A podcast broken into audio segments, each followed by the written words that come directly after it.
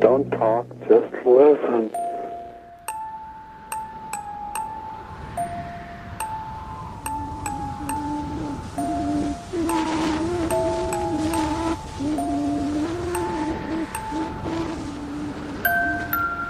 Under the black sun there is no hope, only mystery, wonder, and danger. Black Sun Dispatches on the Cinepunx Podcast Network.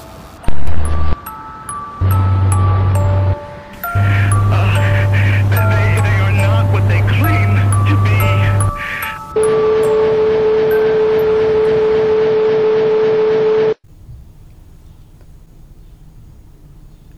Episode 5 Priya Patel drives a cab.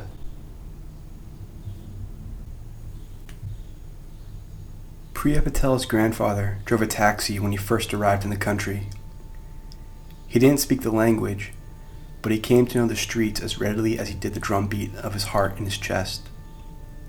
He drove every day. Every day until he was laid so low by illness he did not have the strength even to apply weight to the pedals. Priya Patel's father drove the cab then. Only a boy of 15, he did not look much like the picture on the driver's license, but it was easy enough in those days for one brown face to pass itself off as another. Shortly thereafter, the drum beat stilled, and so Priya Patel's father kept driving. Growing up, Priya Patel refused to ever drive the cab, only one of countless ways she defied and confused her father. But that was before. Before the black sun rose and the city was lost to the midnight desert. In this new world, many people did many things they never would have considered before. Priya Patel drives a cab. The yellow has faded with time to match the same dull tenor that's been cast over the rest of the city beneath the black sun. The gas she siphons from cars that have been abandoned throughout the city. She works her way through the parking garages, car by car. One day, she will have drained every drop possible and the taxi will have to be abandoned. But that, she thinks, is too far into the future to even conceive. Each day, Priya Patel lays down her prayer mat and bows in the direction of Mecca. She has no way of knowing if she is actually facing Mecca, or even if Mecca still exists somewhere out there beyond the wall of night. But still, no matter. Each day she lays out the mat, and each day she bows. And in this way, the fire that is in her heart the fire that is truly her continues to burn. She supposes that is why she still drives the cab.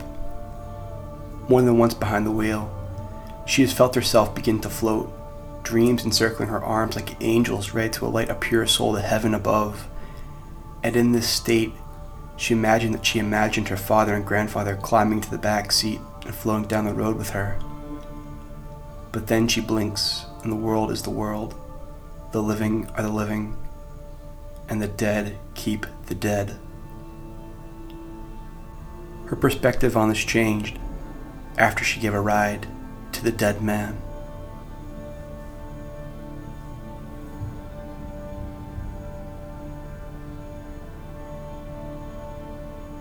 It was not uncommon for folks to climb into the back seat and direct Priya to some other location in the city she would go, having no direction of her own and thus being open to any given to her.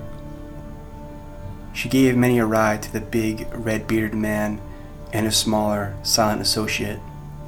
For a time, they were constantly heading out into the outskirts of the city to forage for parts that they might then bring to their community at the St. Peter's Hospital. It wasn't long before Priya Patel was an expert in every possible way to and from that hospital the walled off center of the city, fortified by the man McRae, turned the outer streets into a labyrinth impassable for most any driver. But Priya Patel was not any other driver. When Langston and Patty Flakes desperately needed to reach St. Peter's after her water broke a full four weeks before her due date, Priya Patel wove a course across town in a matter of minutes. When Cassandra, with her red hood and her sickle blade, fled from a wild pack of beasts with fur like shadows and teeth like jagged ends of glass, it was Priya Patel that she stumbled over, and it was Priya Patel who drove so fast that even these creatures could not keep up their pace. Cassandra said her thanks and slipped back into the gloom. The red bearded man, who gave his name as Mr. Oakes, though he said it with such a wink as to lead her to believe that he was telling her an inside joke that she, as far as she knew, was outside of, told her that the hospital was looking for someone to help get the ambulance services restarted. Would she, he asked, be interested in being that someone? Mrs. Marigold, who ran the hospital, had already found a place for her to stay. Should she say yes? No, Priya Patel said. She didn't drive ambulances. She drove the cab. Would she, Mr. Oakes asked, then happen to know where they might be able to find gas for the ambulances? After five years in the city beneath the black sun, most everywhere they checked had been picked clean already. No, Priya Patel said. The quiet one, whose name was given as Mr. Mayhew, remained quiet. Once, Priya Patel gave the Misters Oakes and Mayhew a ride out to the very edge of the city so that they could transport a dead man and there commemorate him to the sky. Mr. Oakes explained that they didn't do this sort of last rites anymore, not very often, anyways. The hospital community had managed to get the mortuary flames ablaze once more, so any death could be quickly and humanely disposed of. But this, Mr. Oakes explained, was a special case. The dead man, whom they had left in the trunk, was discovered by the Sewer tribe, who brought him to St. Peter's in case the hospital was interested in trading something for the juicy bits that might be gleaned from a fresh cadaver. Priya Patel hated the Sewer tribe. Everybody who was not the Sewer tribe hated the Sewer tribe, put off by the green pallor of their skin, the yellow hue of their eyes, and their murmurings to their toothy god. But this, Mr. Mo- Mr. Oakes went on, had led to a strange discovery. The dead man had been someone that he and Mr. Mayhew had come across during the very last funeral run before the fires were relit. Mr. Oakes had asked this man to join them, but he had refused and hurried off. He never even had a name. And now, he never have a life. It shouldn't have mattered. What, in the grand scheme of things, was one more anonymous corpse?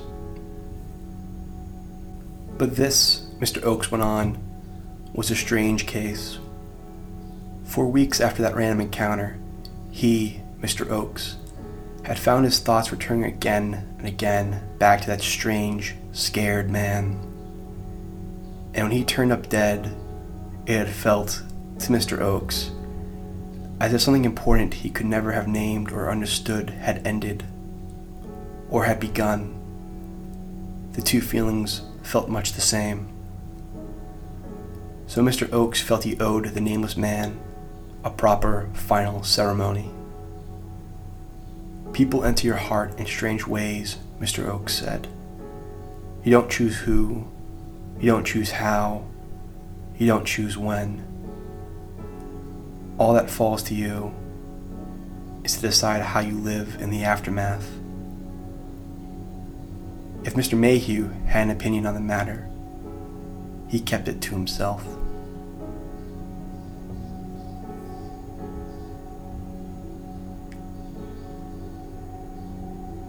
Next day it stormed the worst rain and wind that the city had seen in months, worse even than the night the bird creatures had attacked. Priya Patel spent the storm in the back of her cab, listening. Rain like drum beats, wind like the long course of a song whose words have long since faded. It was the kind of storm, she thought, strong enough to shake the world loose from its fragile grip. They had fallen so far already. Where else could they tumble? Was it only void that remained to them? She thought of the funeral pyre, of the flecks of orange and gold that rose from the pale flesh, only to be swallowed by the gray slate sky. Although she remained dry in the cab, Priya thought she felt the rainwater seep through the roof and into her chest, where it sapped away the fire that was in her heart, the fire that was really her. The wind would have little trouble carrying away the husk that remained. She supposed she had a good run. Five years before the black sun leached her empty. Plenty had survived past the first year. Priya Patel assumed that however much or however little time remained to her, she would spend it all in the taxi, driving until the engine sputtered and the gears screeched. And by that point, there'd be nothing left of her to mourn. And maybe, perhaps, that is indeed what would have happened. But the next day, Priya Patel gave a ride to a dead man.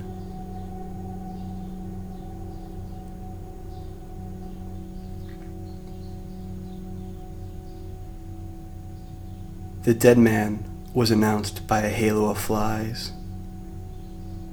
Priya Patel had parked her taxi on the east side of Hawksetter Park, where she and her mother had enjoyed many a picnic in the now gone world. She closed her eyes so she might not see the small blade. It wouldn't be real to her until it bit through flesh and vein, and maybe not even then. Maybe she would just float from dream to dream. A fly landed on her cheek. She swatted at it with a hand not holding the knife. The fly dodged, buzzing off into the back seat. Priya turned to watch where it went and saw the halo of flies that filled her back seat and saw the dead man that sat just behind the flies. The door had not been opened. The door had not been closed. Nevertheless, there was a man, and he was dead. Will you take me home? The dead man asked.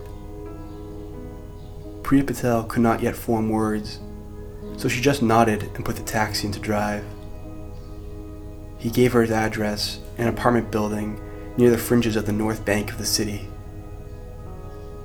As she drove, Priya risked glances back into the rearview mirror.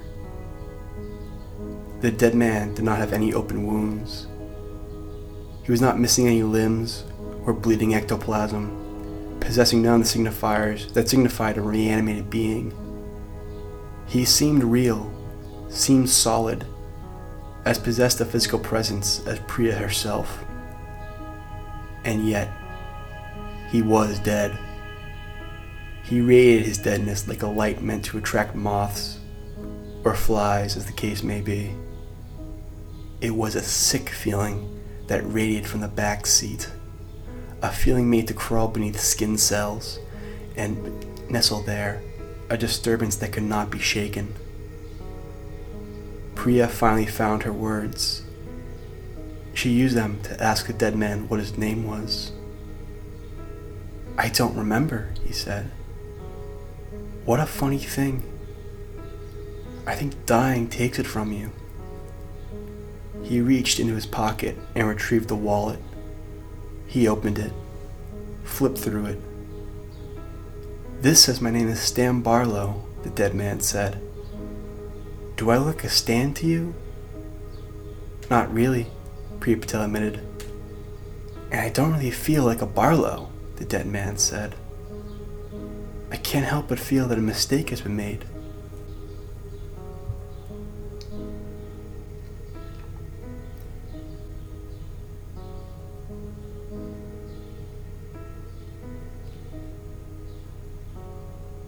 There's a question that Priya Patel desperately did not want to ask.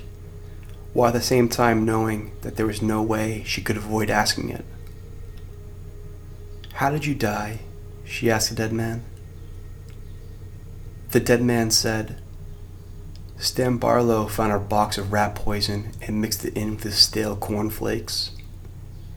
He has screwed up marriages, fatherhood, his career, most everything in his life.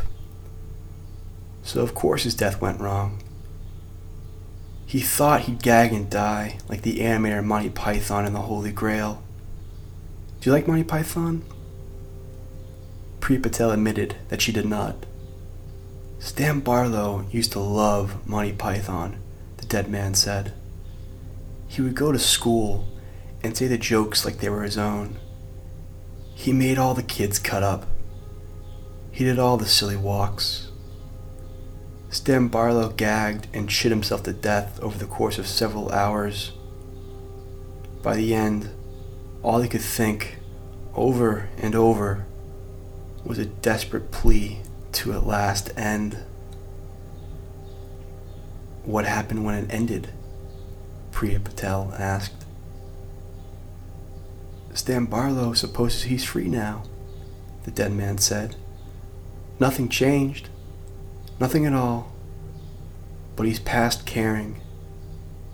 When he looks into the sky, he can now behold the dark God looking down upon us all. The black sun is his eye. But Stan Barlow can't be bothered about it. The taxi arrived at the apartment complex. Priya Patel put the cab in park.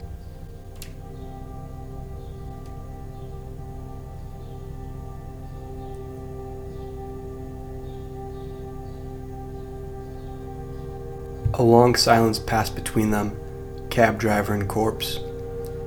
When he spoke next, the dead man's mouth was an inch from her ear. Would you like to come up? Priya Patel looked straight forward. No, she said. I'm going to go up, the dead man said. I'm going to go through the door and sit at the table, and I'm going to wait. I will wait.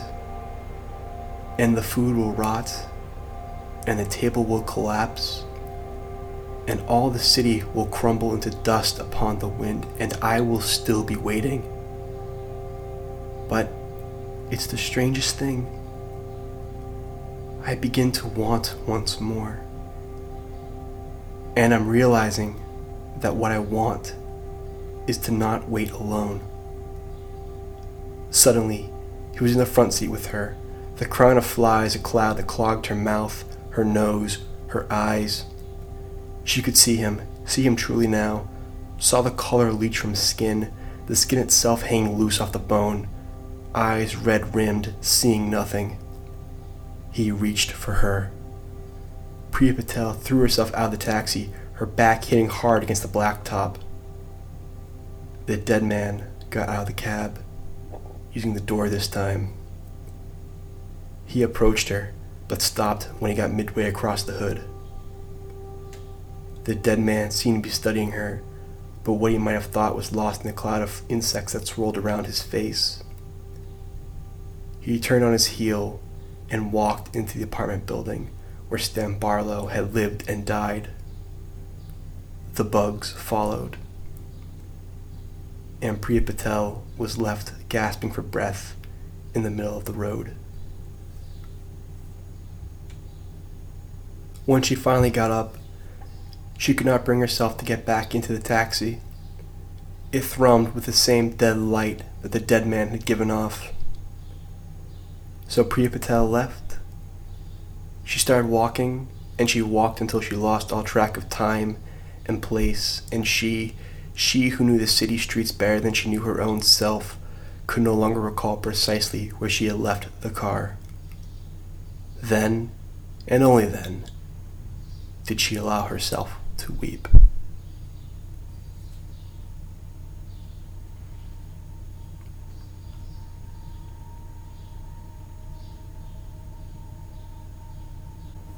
Mr. Oakes had long ago learned not to let anything surprise him in the city beneath the black sun. But he would admit to being somewhat taken aback when Priya Patel walked into the office he had staked out as his own at St. Peter's and asked him about the job of ambulance driver. When he asked after her motive, she responded only, I have to drive.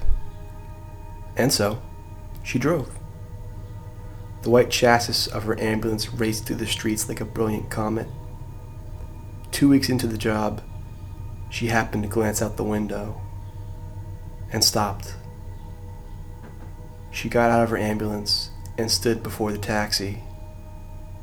Could it really be hers? The bird shit was new, but the rust and wear that crisscrossed its body like arthritic veins could not have been amassed in so short a period of time. Guided as if by a dream, Priya Patel went through the doors and into the apartment building. She wandered the halls until she came across a room with a paper sigil in front of the door. The knob turned easily. The door opened. The room was empty. Priya wasn't exactly sure what she'd been hoping for. Did she want the dead man to appear, to tell her that she made the right decision and now walked the righteous path? And she, did she believe that she would take him for a final ride in her ambulance, and he would smile, and music would swell, and he would fade out in a divine glow? Or was it damnation that she sought? Was she secretly longing for the dead man to appear so he might tear apart her newborn hopes, to rip off the band aid in one clean and agonizing motion? Was it just that she was afraid to fall, and so she sought someone to push her? She supposed, when it came right down to it, what she wanted was an ending, good or bad. She wanted a tidy bow to wrap around her experiences so she might move on. But the room was empty, and empty it stayed.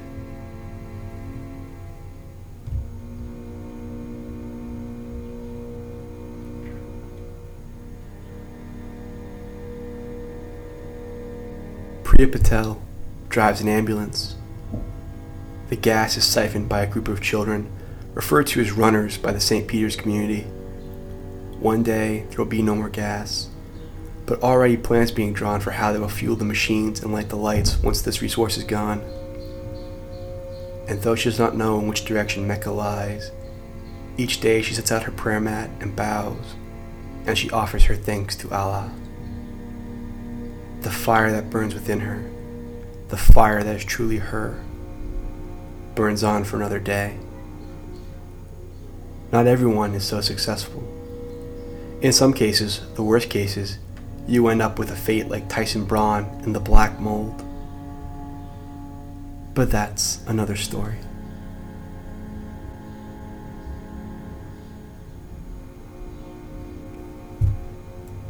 Hello, and thank you for listening to this episode of Black Sun Dispatches, part of the Cinepunx Podcast Network. My name is Brendan Foley, and I write, produce, and perform the show. This is episode 5 Priya Patel Drives a Cab. Black Sun Dispatches is only one of many great shows offered by the Cinepunx Network. Uh, if you didn't like this one, please check out Cinepunx, Loud Fast Philly, Horror Business, uh, and just actually debuted a bunch of new shows. Uh, so, hey, again, if you didn't like this one, there's probably something you're gonna like. It's just, you know, rule of averages. Uh, Cinepunx is sponsored by Lehigh Valley Apparel Creations. You can hit them up at xlvacx.com. You can be a Cinepunk sponsor yourself by supporting our Patreon, which you can find on our website. If you like the show, please rate and review us on iTunes. Uh, spread the word on Facebook and Twitter. Uh, every little bit helps as we uh, keep the show going. Uh, you can find me on Twitter at the True Brendan F, and you can find additional writing by me at synapse.co and my Medium page. Uh, Black Sun Dispatches is also the show page is on Twitter. It's at, at Black Sun Show. Uh, our logo was designed by Jennifer Rogers. the show is produced using Reaper, and music for this week's show is Winter by E.L. Heath.